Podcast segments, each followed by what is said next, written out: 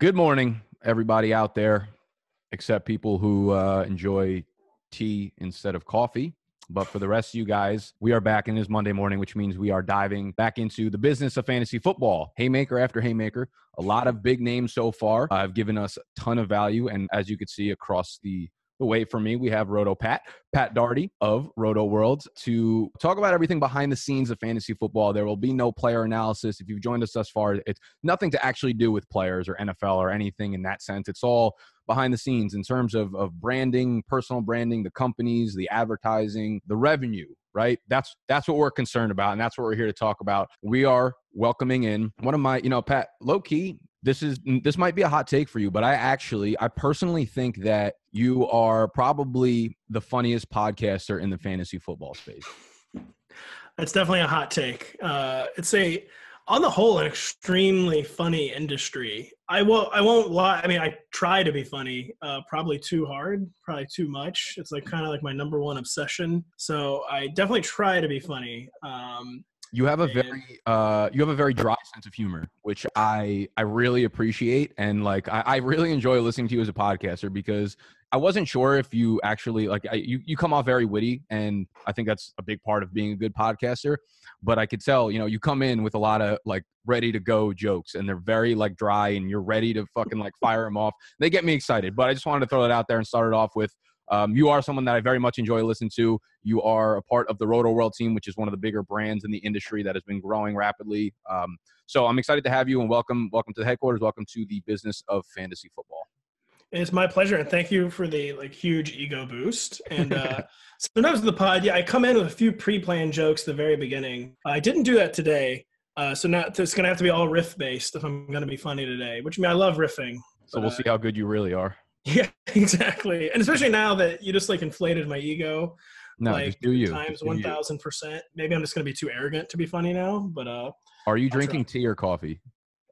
I uh first off I knew we'd be friends from the intro because uh I don't think I've ever even drank tea. Um it's hundred percent coffee. Now I do put cream in my in my my coffee, which gets me canceled in some quarters. I don't do sugar. Not only do I do cream, sometimes I do skim milk. Um, that's like a big time canceling for some people. I really but, uh, the other thing I really appreciate about your humor is that you you love to throw in like these buzzwords that are very popular in uh, in the millennial age range. Like, I, I might get too obsessed with those jokes. Yes, Josh got mad at me last year for making probably an average of two to three canceled jokes per pod. So that's funny that you noticed that. That is uh, one million percent something I do. So uh, yeah, I like the internet buzzwords. I'm a huge fan of that. My my roommate all last year he used the word like canceled nonstop. And I was just like, stop saying that. And before I knew it, like six months in, I couldn't stop saying it. And I hear you saying it. I'm like, there, there goes that man. All right, let's let's let's talk some real stuff now. So you are pretty well known within the industry. it, it is uh, an industry where once you get your name out there, in a sense, you kind of stay atop the bubble. And you work at Roto World, which is one of the bigger brands, if not like the biggest brand overall in terms of like a company right now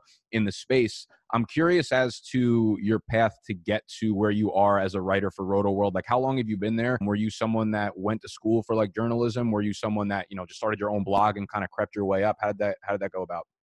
Well, first off, I've been here shockingly long at this point. I was just thinking, I've been here nine years, which is like actually stunning to me like especially in this industry roto world's a great place to work for they're good people to work for so how did i get here i mean a little bit of luck you know, a little bit of hard work. It's kind of like all happen, not all happenstance, but you know, it's like the right combination of like hard work and happenstance, I guess. I did go to school for journalism. I went to University of Missouri Journalism School. Didn't write about sports at all in college, but like I was preparing for this job like my entire life basically. Like I am like like kind of like a sickeningly large sports fan. Not just like the four major sports, but I'm like I'm like one of those people like when the Olympics start, like I watch like every event. Uh, like I binge soccer. I I watch like the big golf tournaments. I'm obsessed with tennis. I just like am obsessed with sports and like was my whole life. And also like obsessed with statistics. I'm not like a numbers guy but I was always like obsessed with like stats and like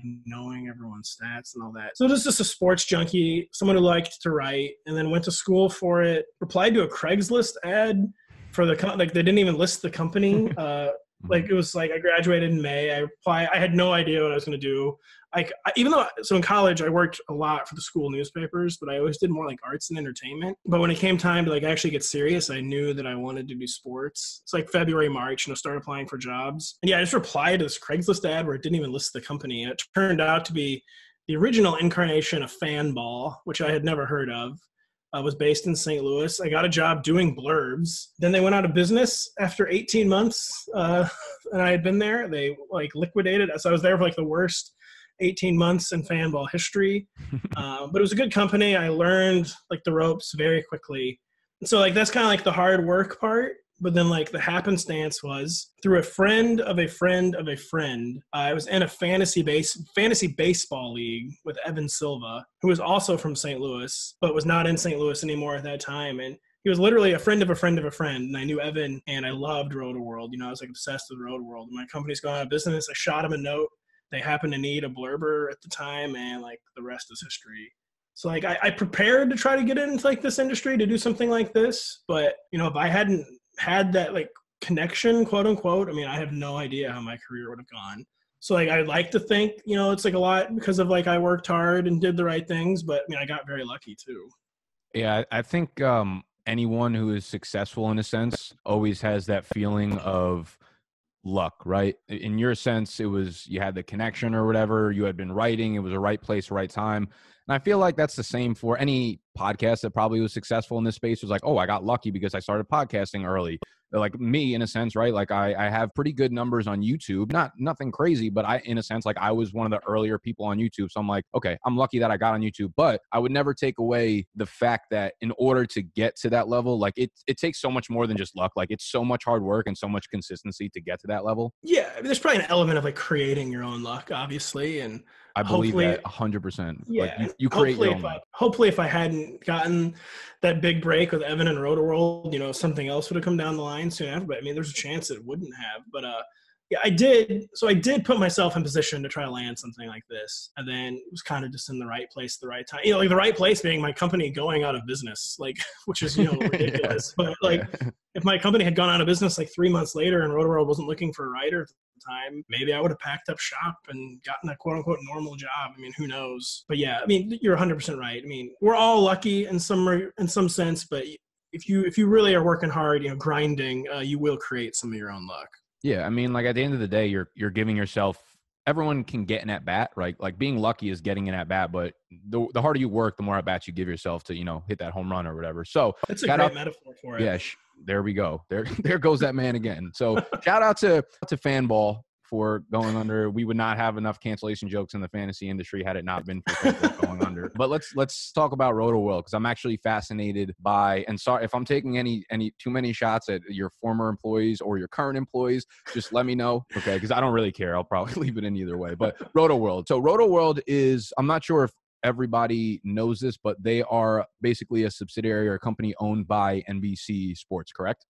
Correct. And it's not really, I wouldn't say it's a subsidiary at this point. It's like fully integrated. When I go to Stamford, Connecticut, which is where NBC Sports is based, we're just like in, uh, like the writer, we're just like in a big newsroom, with like the rest of like NBC Sports properties. So, yeah, I mean, it was an independent website to like 2005, 2006, but it is now like a core NBC Sports digital property. So it's not like, it's not like a, a business like NBC is managing. Like mm-hmm. at this point, it just like it is NBC essentially. Okay, I'll be honest. I kind of I throw the word subsidiary out there pretty often, and I'm not exactly sure that what it technically means. So I just figured to be like, yeah, they're like a business that operates under another business. So that makes sense. So I mean, you're in Missouri, right? You said I am. Yes, St. Louis. So you work remotely most of the time. I I do, and throughout most of our history, it's been like a fully remote uh, like workforce. Still, the vast majority of the the workforce is remote. But you know, NBC kind of like everyone else has gotten the video bug uh, the past year or two. So now Josh Norris was the only one who was always permanently based there. He's been there a long time. But late last summer, uh, Ian Hartitz and John Daigle, uh, John was already working for Rotoworld. Ian wasn't, but both uh, made the move to Stamford, and now we have like three. We have a number of permanent employees there. You know, kind of like behind the scenes people, obviously, but like the writers is still this large majority is remote. But we do now, for like the first time, kind of have like an in the office presence uh, amongst the writers.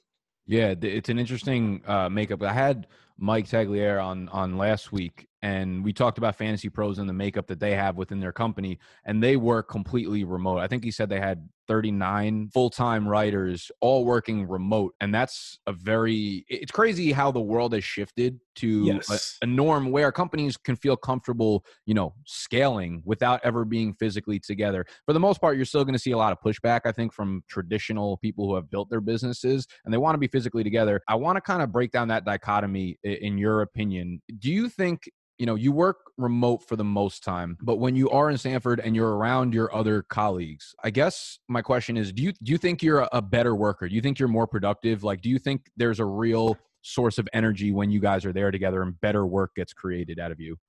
It's well there's there really is like no substitute for like in person on like videos or even podcasts. I mean mm obviously many of the most successful podcasts in America, especially in fantasy podcasts, involve people who are not in the same room. There's kind of no substitute for like in-person community. You know, it's being able to take like physical cues from people. You know, the conversation just flows differently. I don't even necessarily know if it's better. I guess it's just different and more natural. Obviously, my thought, I think, I've thought of a lot of remote people when they go into the office. Though, like we say this to people at the office like I guess when you get used to working alone, like I'm just alone in my office all day. Uh, then you go in like this big, you know, chaotic newsroom with like, and I'm like, how do how would I ever get any work done here? So it's almost like the reverse. Like uh, for me, I've gotten so used to working on my own. It's like a real big culture shock, you know, when I go to like a normal office. Clearly, they get a ton of work done, but it's just very different when you get used to. Uh, it's it's almost like you become like a tennis player. Like I can't have like anyone talking when I'm serving ever, you know, when I'm writing. And but clearly, human beings can get a lot of work done uh, amongst that kind of environment. I just I'm so far removed from it at this point that when I go there, I'm like, wow, I don't know if I could write in this room. It's weird for me because I think uh, I, I've been working basically from home for almost three years now.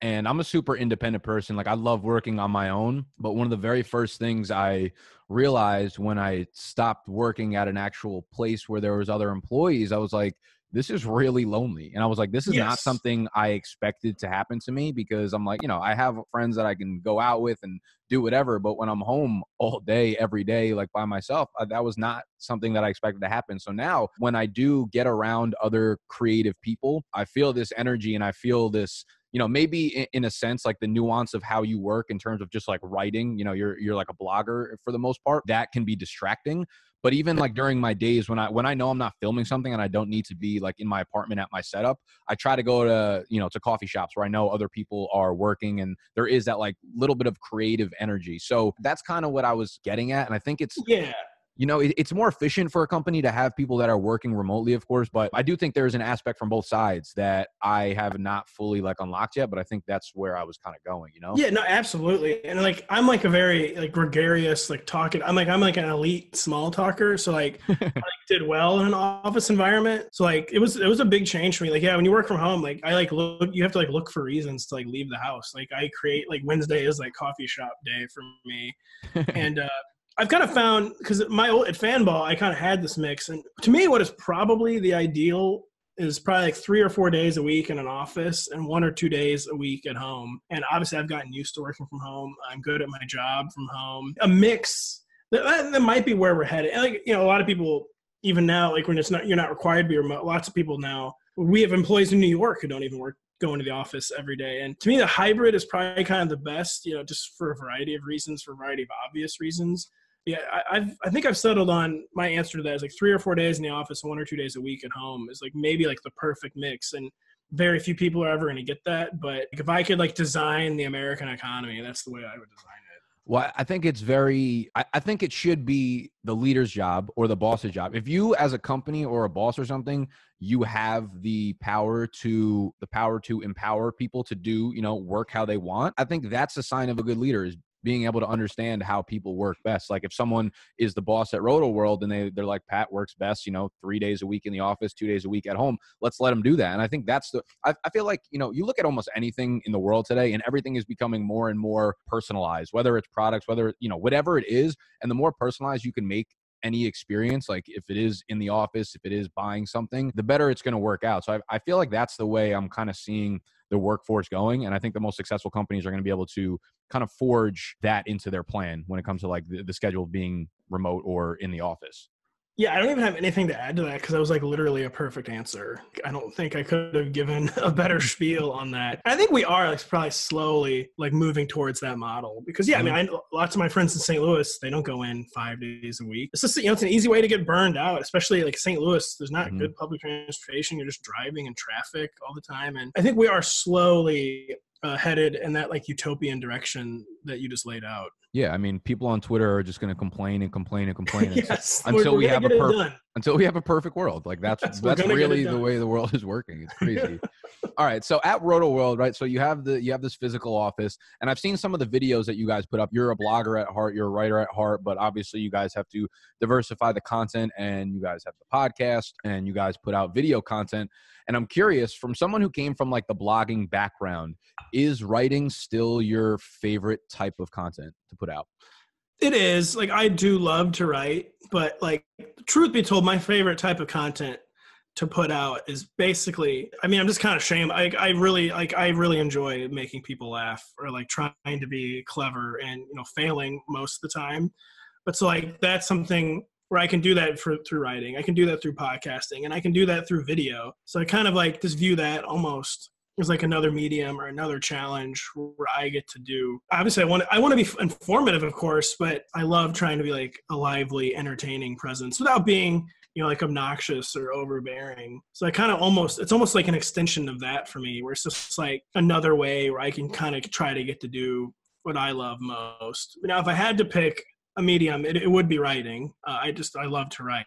I love podcasting, and I do actually love doing the videos too, despite very much being a blogger at heart. Okay, so it's not not so much the medium; it's more of the message, is what you're saying. Yeah, yeah, exactly. Yeah, exactly. You're good at this podcasting thing. Uh, you're condensing the message very in an elite fashion.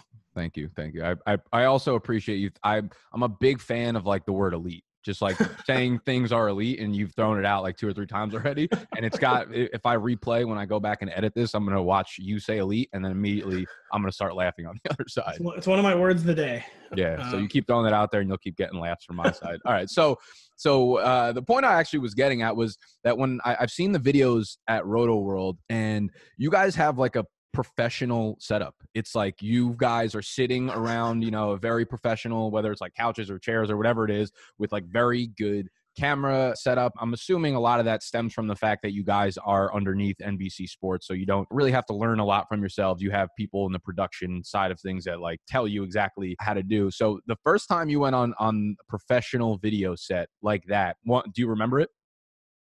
Um, I, yes, I do. I do. Were, were you nervous?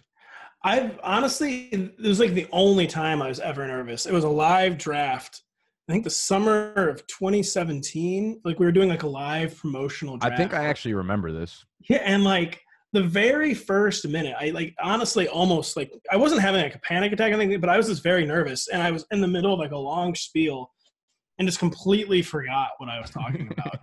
and like it was maybe not as obvious as I thought, but it seemed like very obvious to me. But I saved myself and the podcast by you know just acknowledging that I had gotten very nervous and confused and lost. And thankfully, that uh, moment of levity like brought me back to like the sane world and ever since i do not i have no idea there's still things i get very nervous for for some reason i get very nervous going on radio because there's never really an agenda and like they always want to have like a really hyper focus on like whatever local market they're in so for some reason like radio still makes me very nervous but like that stuff at nbc i don't know why it just doesn't make me nervous at all That's interesting. I, I went on uh, over at the Fantasy Sports Network. They have their studio in Manhattan, and Frank Stanfield invited me to come on. I've been on a few times now, but I remember the first time they invited me. You know, it's in the middle of Manhattan, so I'm like, wow, this is like really official. I'm just like a kid that you know, not just in like, brooklyn anymore Yeah, yeah. I was just like a kid that did YouTube in, in his apartment or whatever. So I get there and I was like, oh my God, they have like a legit studio with the cameras and all this lighting. And the first, you know, the lights went on and you hear in the microphone, it's like three, two, one, you're on. And I'm like, the reason I started doing videos because I,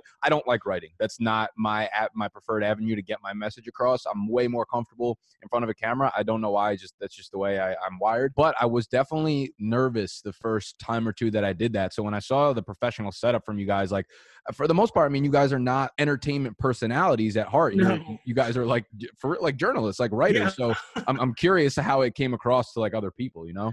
I don't know. It's weird. I think one of the reasons I'm not nervous, it's almost like there's like a sense of like unreality about it. So Yeah. like you're like so far removed from like your normalcy that somehow that's like calming. Um, I mean, the standards are very low or much lower uh, for putting fantasy people on camera.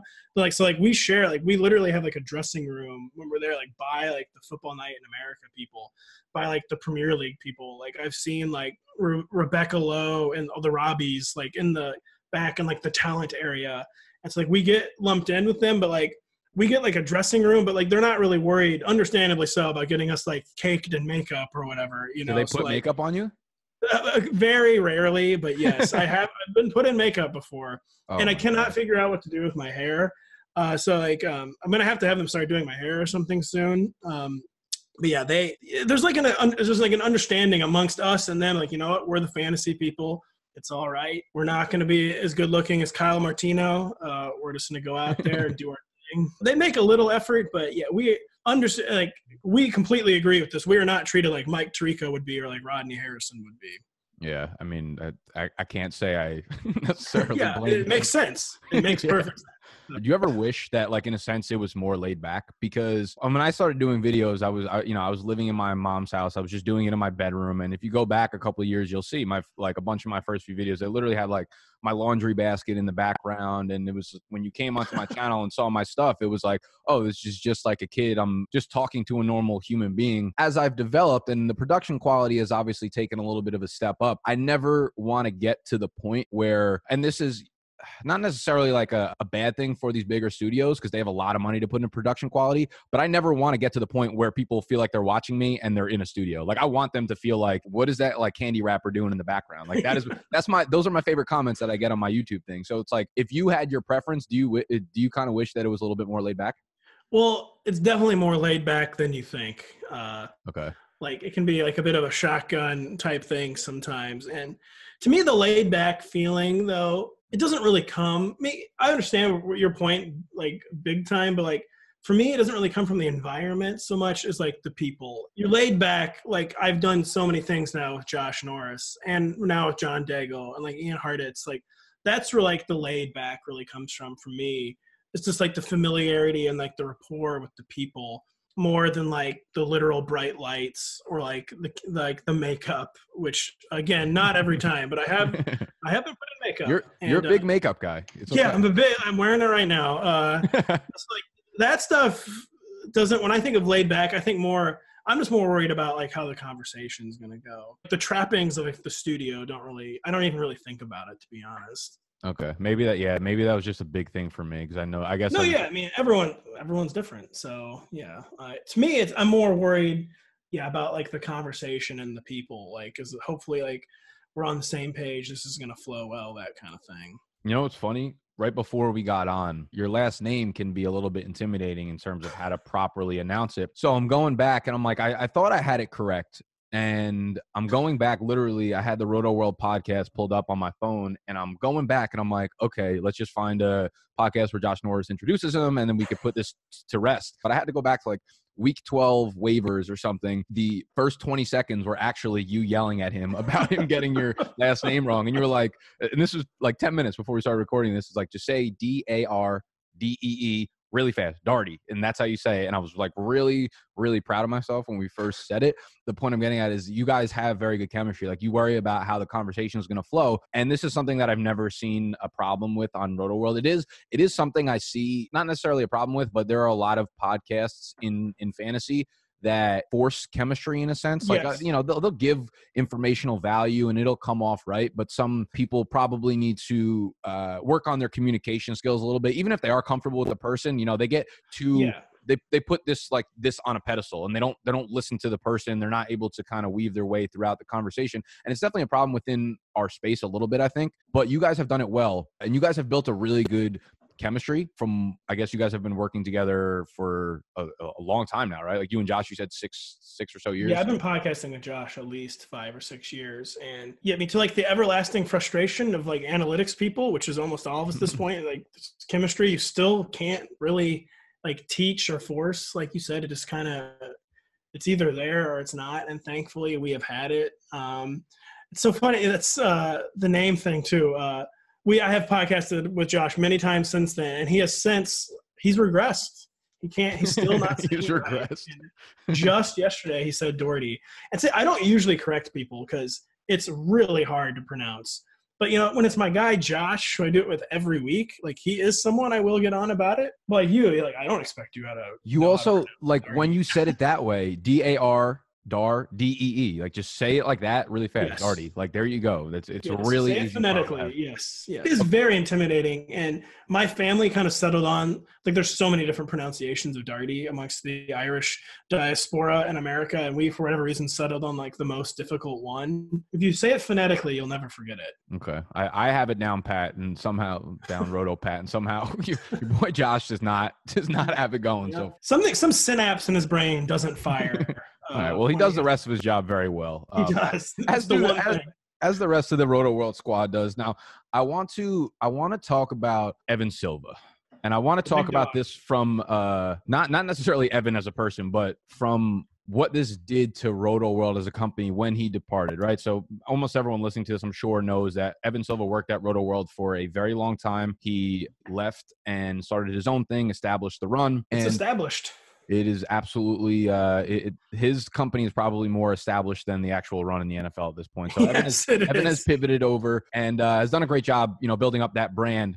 But what I think is so interesting about what happened in that whole debacle or not debacle but just just in that move is Evan was such a powerful for he's such you know he's like the biggest name in fantasy almost outside of like a, a, Matt Berry you know for for the mainstream it's Matt Berry for people who like really follow fantasy Evan's probably the biggest guy there so as Roto World has been built up, there's obviously a lot of key players like yourself and the other guys there that do a fantastic job. But Evan is, you know, by far and away the biggest personal brand there. So when he decides to leave it makes a lasting impression on you know what's going to happen going forward in that sense. Now we talked about how you know nbc sports and roto world are one and the same now and they operate the same. NBC is a gigantic company. So I'm curious, you know, you talk about how you're in these changing rooms near all these like big athletes and they just look at you guys as the fantasy guys. But with a guy like Evan, who is a big player within this space, when he, you know, goes into the boss's office, says he's going to leave, does NBC, I'm not really sure how much you know about this on like the executive level, but like the people at NBC look at this and are like, oh shit, like this is a really big deal for Roto World.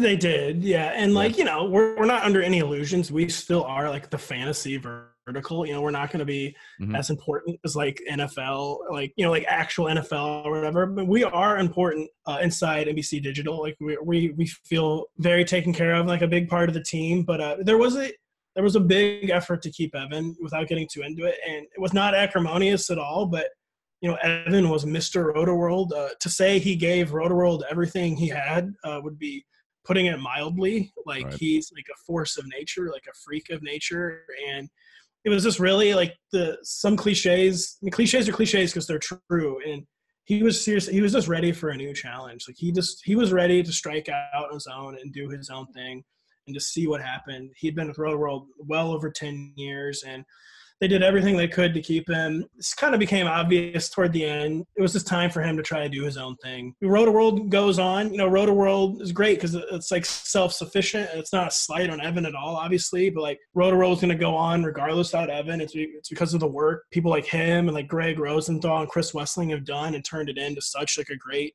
trusted brand. But so like Roto goes on, but you don't replace Evan Silva. Like as you said, like he is the big dog. We really wanted to keep him, but you know, at the end of the day, everyone too respected his decision. Like it was just he wanted to do this, and uh, it's working out great for him.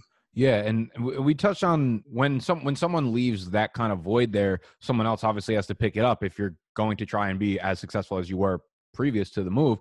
And you guys, you know, have done it. You yourself and Josh have obviously had the chemistry, but Ian coming on and these other players yes. coming on, like the chemistry needed to be there from day one. Because if you guys had people that would yeah. listen to, to the Roto World podcast and then Evan's gone and then all of a sudden we have, you know, one or two new guys and it just sounds a little flunky, like there's a good chance that you would lose those listeners. So you yeah, it was a fateful moment for sure. I, yeah, I bet. Can you kind of like talk through the process of the first few times maybe from like your personal point of view you know how important those first few shows the first couple weeks after evan was gone and like building up the chemistry with these new players and just kind of what that experience was like for you Well, yeah, first off, replacing Evan has not been a one man job. We basically like, put the great man theory to work, and we're like, so many things. Like after Evan left, we're like, oh, that's just something that Evan always did because he's inexhaustible and never runs out of energy and works yeah. 24 hours a day. Replacing Evan was not a one person job and still hasn't been. And in terms like the podcast and the chemistry, like I said earlier, like we try it, we hired good people and, and you hope it works out. And thankfully it did. There was no grand plan other than that though, other than we're going to hire good people and, you know, try to make this work. And hopefully it did. And it did. So, yeah, I mean, there was no grand plan other than we, we're just going to hire good people and see what happens basically because it was kind of shocked. You know, it was like near. We also lost Rich Hribar, You know, Rich was going to be like a big part of the post Evan plan. We were kind of like scram like as much scrambling's probably too too big of a word for it, but you know, it's kind of like. Uh, I mean, it's, it was tough. Yeah, it was just kind of we can hire good people and see what happens, and there's not much more we can do other than that. Okay, so the people that you ended up hiring after Evan, after Rich, the process for finding them, did you and Josh have input on that because you were going to be working with them? Yeah, absolutely. And like we hired Hayden and John, and we all already knew them because they had already been working for us part time. Hayden Winks and John Daigle, and Ian was just someone you know I recommended. I'm like I'm gonna ask this guy to interview. Thankfully, he was very interested in interviewing, and so you know, I actually I get a finder's fee for Ian Hartitz. uh, I wish that were true but uh, I did. Yeah, I, I asked Ian to apply. Think they did. They listened to me. Think like I'm like this guy is great. We all love him. Like he had to go through like the normal interview process or whatever, but thankfully what I saw, they saw too. And yeah, we got a great new employee out of it. So do you think that these guys that got hired were hired because they had built up a personal brand on their own? I don't know. I mean, like Ian, Ian did, but like John, like he had a brand, but you know, it's not like it's not like John had a huge personal. John got hired just because he's great and he's very, very good on camera too. So like, uh, I'm sure that played into it. And like he didn't have no social media following. I mean, we were just truly just looking for people that could do the job. And you know, it's nice if they have a, a social media following. Obviously, Ian mm-hmm. already had a pretty big one. Um, but yeah, that was not. We would never just hire someone based on like the number of Twitter followers. No, no, that's not really what I meant either. But no, I, think, I know. Yeah, sorry, I didn't even make mean make it sound like that's what you meant either.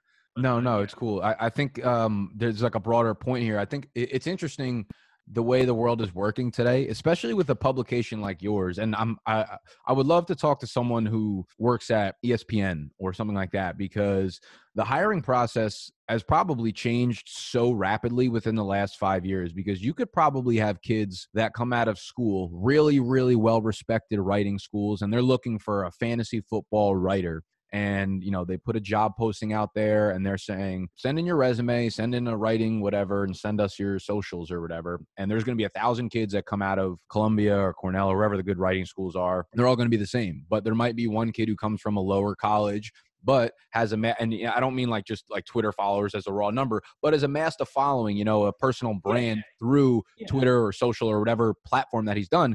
Has and, a brand. You know, yeah, exactly. That like that is what is going to stand out in that line. Like everybody is could be impressive as a writer, but the person who's built a brand is who's going to stand out in, in that sense. It's true, yeah. It's a, it's a very like unique and like sometimes informal industry. Like yeah. I never even interviewed at Rotoworld. I just started writing and like just had a job one day.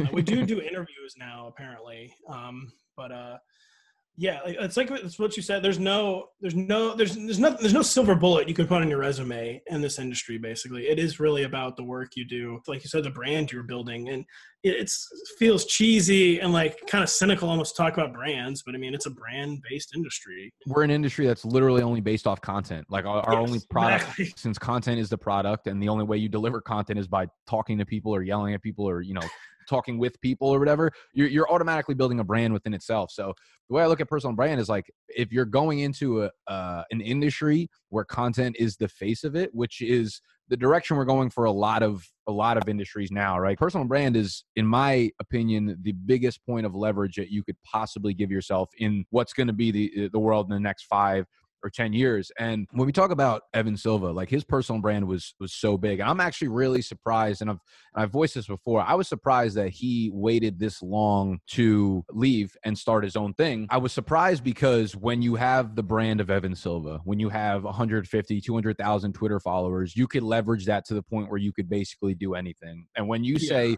you know, you guys tried very hard to keep him. I'm I'm sure like the price that was offered to him was enormous. But since Evan has so much leverage on his side, like he was able to pull back and be like, you know, I, I'll do what I want because no matter what, like my personal brand will bring the money in that I couldn't get from you guys or that I'm not going to get from you guys, whatever it is. So I guess my question is through that experience, seeing Evan, you know, do his own thing or seeing Evan build his personal brand, because you guys have worked together for a long time, like, are there any, I guess, lessons that you've taken away in terms of like how important building a personal brand is in today?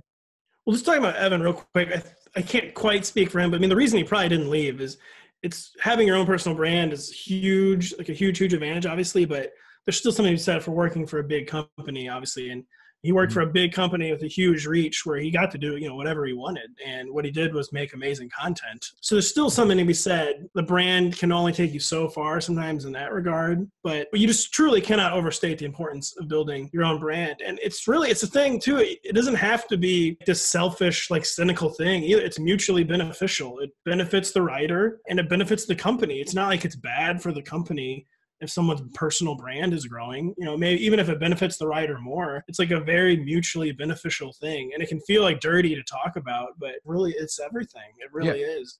And, it comes uh, full circle i think. I mean yeah, if you're it's if the reality have, of our industry. Yeah if you have people that are building up very big personal brands that are well known and you know positive personal brands and they're associated with your brand that gives you you know a much better light exactly. and shed on, on on your company. So i mean the way i look at it, it's like personal brand is definitely like one of those buzzwords that gets thrown around and gets a bad connotation. Yeah it's kind of like lost meaning and the meaning it does have can be negative often like we did like you just said. Yeah i think personal brand the way i look at personal brand is you have a message no matter who you are you have a message and the way you deliver it like the way people think about you when they think of of pat when they think of me what do you think of that's what i think of personal brand because most people think of personal brand they think of like taking like really corny pictures and posting it on Instagram. Yeah. Like, you know, yeah. personal brand. I'm like, yo, that that is corny. Like, I hate that about my generation. But I think the people that are doing personal brand correctly, those people give themselves the biggest leverage in the world because you could pivot off and probably do whatever you want. I mean, fantasy related, but also in, in any kind of industry. Hopefully, I mean, may, hopefully, I don't have to put that to the test anytime soon. But I hope that's true. Hey, uh, listen, my Twitter got, brand. We got room over here, baby. We got room. I'll be on. My Twitter brand uh, means maybe too much to me. Uh, I really am obsessed with Twitter. Yeah, so I really hope that is true, though. It's a fun platform. I was like born, unfortunately, for better or worse. I basically thought in tweets before like Twitter even existed. Like I just like think in tweets. One um, of my um, friends shout out to Animal. He just bought he bought a notebook like two days ago and he sends a picture of it to, to like me and my friends and he writes down a thought. I can't remember what it was. It was like the dumbest thing. It was like 55 characters long and i was like he's like i just i'm a genius. Look what i created like this this ThinkPad or whatever. I was like yo you just literally made a handmade twitter. Don't waste my time with this shit. That's like when silicon valley like accidentally invents buses which has happened many times. Uh, that's a kind of an obscure twitter joke but there have been several like proposals over the years like a tech company will unveil what they say is like some revolutionary new like transport concept and it's usually just buses um, I've, I've never yeah. I've, I've, never seen this before but it's it's the least surprising thing i've ever heard yeah yes. i mean twitter's a great platform uh, i'm actually almost to the point where i'm sick of it when it comes to our industry because it's just yeah like, just takes after takes after takes and it's like I don't know. I just I can't even. It's too saturated to the point where I can't enjoy anything that's going on on my timeline anymore. Twitter has definitely reached maximum Twitterness. Um, yeah. The most joy I get from it these days is putting my thoughts out there and like seeing if like anyone likes them. It's it's gotten harder to have meaningful like back and forth. There's no there's no debating that. Yeah, I don't even try to jump into like threads that people are yeah, arguing about football. It's, it's, it's out of control. Gotten, I'm interested. Like if you were to start your own YouTube channel, would you be allowed to do that? I actually don't know. I think maybe uh, we have a pretty not restrictive uh, contract type of thing. Uh, I'm actually just an at-will employee. Uh, if anyone out there in the industry is wondering, um, I didn't mean that as like uh, come hire come me. Get just, me. Yeah, that's no, what I thought. No. I was like, mm, Pat. NBC bosses. That is literally not at all what I meant. I just meant if they ain't watching this shit. Don't worry. Yeah, they didn't in case people are wondering though, if I'm just like a normal employee, I don't have a contract, is what I was trying to say. Um, okay. yeah, we we can we have pretty great leeway, less leeway like when it comes to football, but like I I can do kind of like whatever I want, except for when it comes to football. obviously they expect my football stuff uh, to be on Rotoworld. Very understandable on their behalf. Uh, you could That say. makes sense. Yeah. Uh, one thing that I, I think is a little bit not understandable on their behalf, and again, tell me if I'm going too far with the Rotoworld, but you guys, uh, you guys actually won an award this year at the FSGA, the best print publication for the fantasy football guide that you guys put out. And it is available electronically on your website and i purchased access to it before and it's a very like thorough you know comprehensive good piece of knowledge you know going into your draft or whatnot. But you guys still do it. I mean it still goes out to 7-elevens and things like that correct Hudson News at the airport. Yes. all the Uh, best all the elite places yes. okay Barnes and Noble. So, in terms of uh, like, okay, producing the content, maybe just draft guide aside, but you know, all of the blogs that you guys do, the videos that you guys make, the podcasts that you do, are you guys solely responsible for coming up with the actual content itself?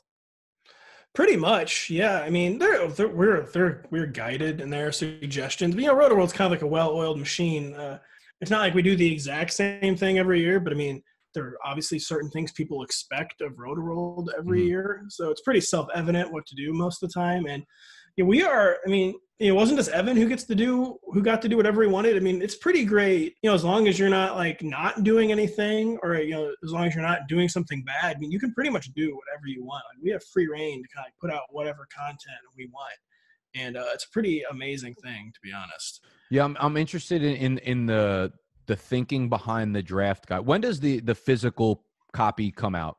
Like early July, and so are you are you basically saying why do we still do a physical magazine? yes, yes, that's what I'm getting at.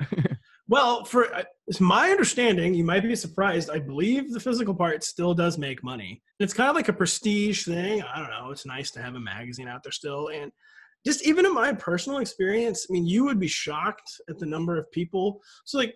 We're in like the hardcore fantasy bubble, obviously. Like we're members of fantasy Twitter. Like this is like our everyday life. Uh, for like you know, the vast majority of people who play fantasy though are very casual and you would be shocked at the number of people who still show up at just drafts I'm in with like physical magazines. uh, Me too. Some like- of my best friends like know that I do this shit, and they still show up with the yeah, physical. so it's not like as dead of an art as you would maybe believe or expect. I mean, I obviously I'm not really using a physical magazine ever, but uh, yeah, there's still a gigantic market for it. Basically, is why we do it, and people still lots of people who just want to consume it that way. So you know, a lot of people just don't even.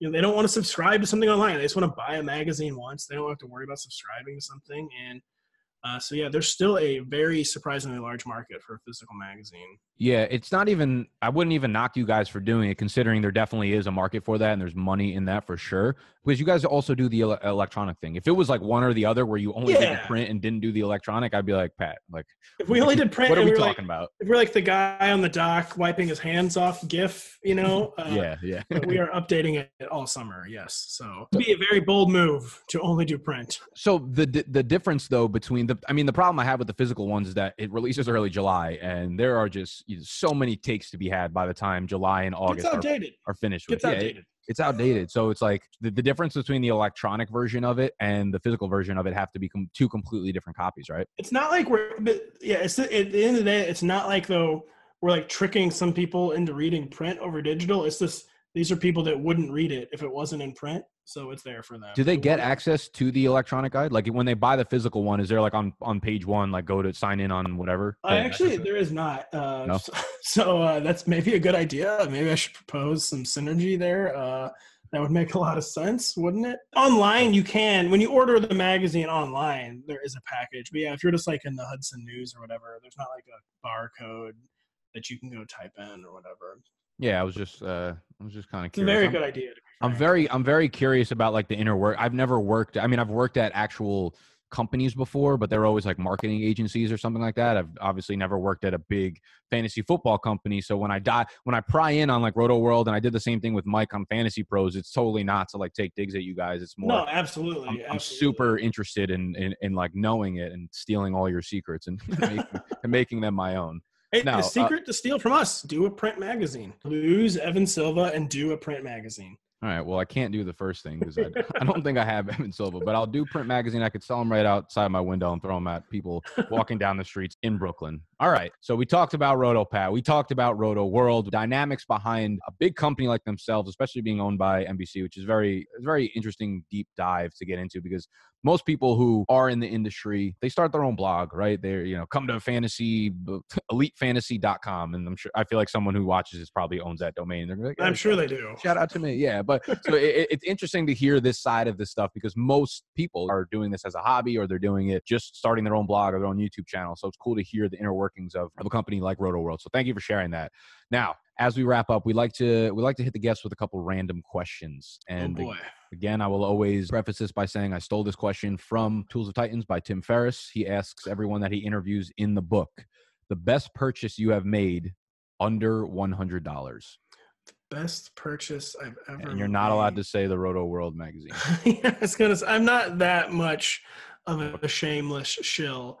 Oh man, I did not think about this before the podcast. Uh, just gonna peel back the curtain on myself a little bit. Uh, I'm only I'm 33, so I'm not that old, but I'm not like young anymore, and I'm kind of a luddite. I buy CDs.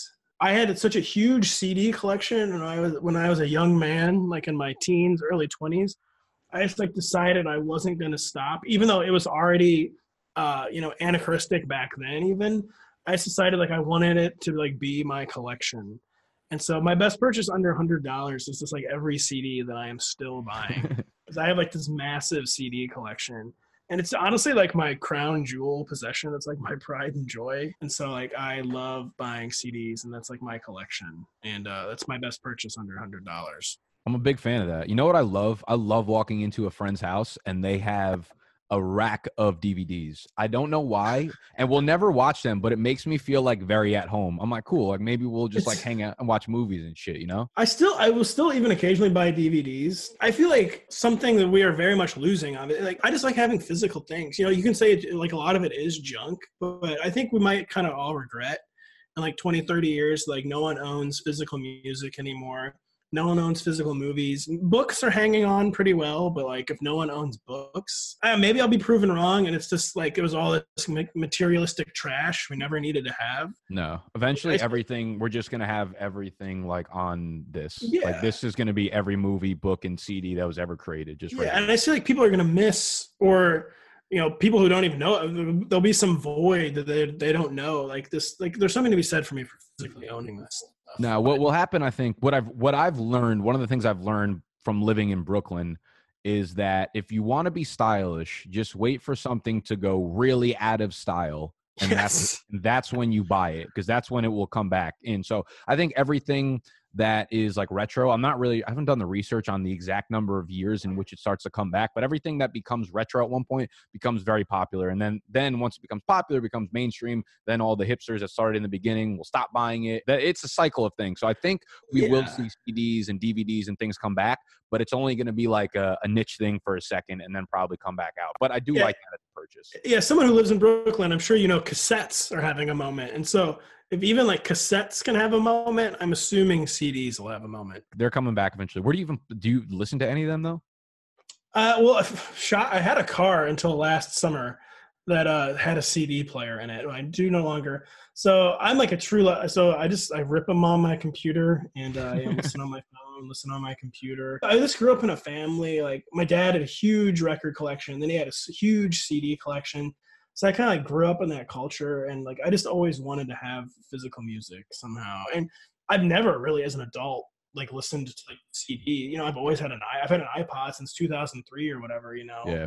um, I've had a laptop since 2005, so that's where I've always done the vast majority of my listening. But I just like to have them around. I feel that. Yeah. I don't know why I have this like innate respect for people that have like a huge collection of, you know, vinyl or whatever it is. So I, I dig the answer. All right. Last one. Last one. Bold prediction for the future of the fantasy football industry. Now, not necessarily, and you can't say that, you know, print magazines are coming back. Not not players or anything like that. I want I want predictions for the industry. I don't care if it's content related or personnel related, whatever whatever it is you got on the dome. Well, it's almost like the opposite of a bold prediction, but I feel like so like the industry, you know, has like been in this period of like nonstop growth and will continue to grow because you know DFS is growing, g- gambling is now becoming legal, and you know it's fantasy adjacent.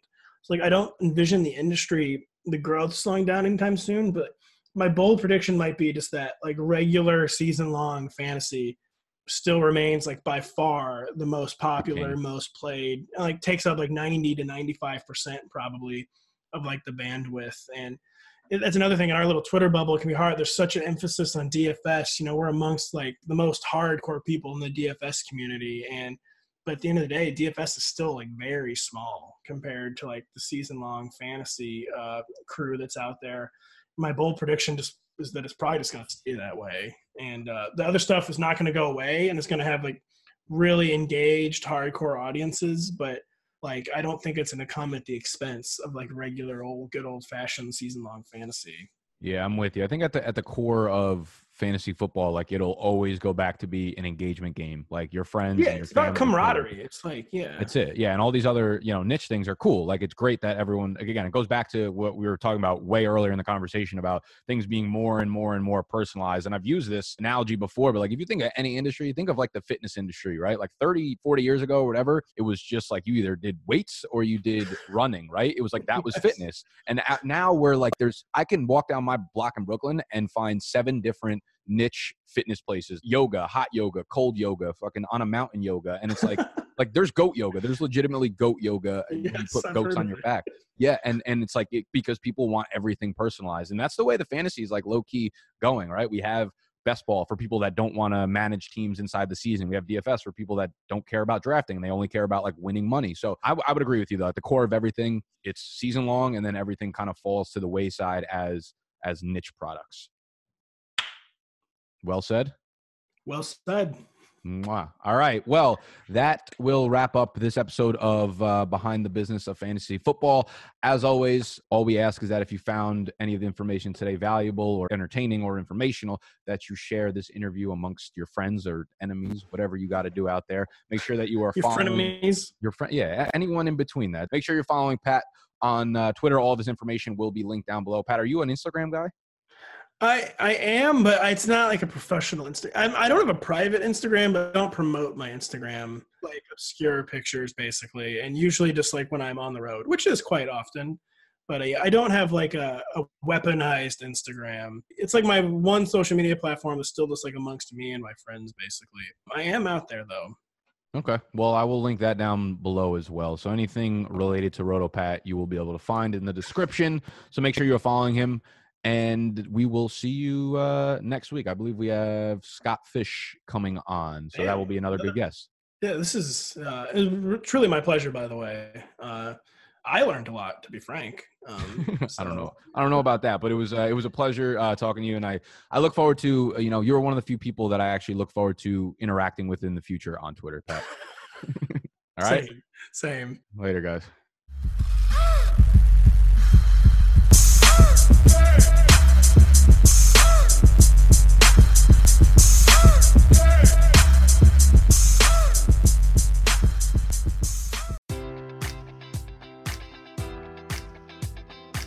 Enjoy all your favorite sports like never before at BetMGM. Sign up using code Buckeye and receive up to $1,500 back in bonus bets if you don't win your first bet. When you register with BetMGM, you'll get instant access to a variety of parlay selection features, live betting options, and the best daily promotions in the business. And with BetMGM at your fingertips, every play and every game matters more than ever. Place your money line prop, or parlay bets with the king of sportsbooks today. Sign up using code Buckeye and receive up to $1,500 back in bonus bets if you don't win your first bet. BetMGM and GameSense remind you to play responsibly. 21 plus and present in Ohio, subject to eligibility requirements. Rewards are non-withdrawable bonus bets that expire in seven days. Gambling problem? Call 1-800-GAMBLER. In partnership with MGM Northfield Park.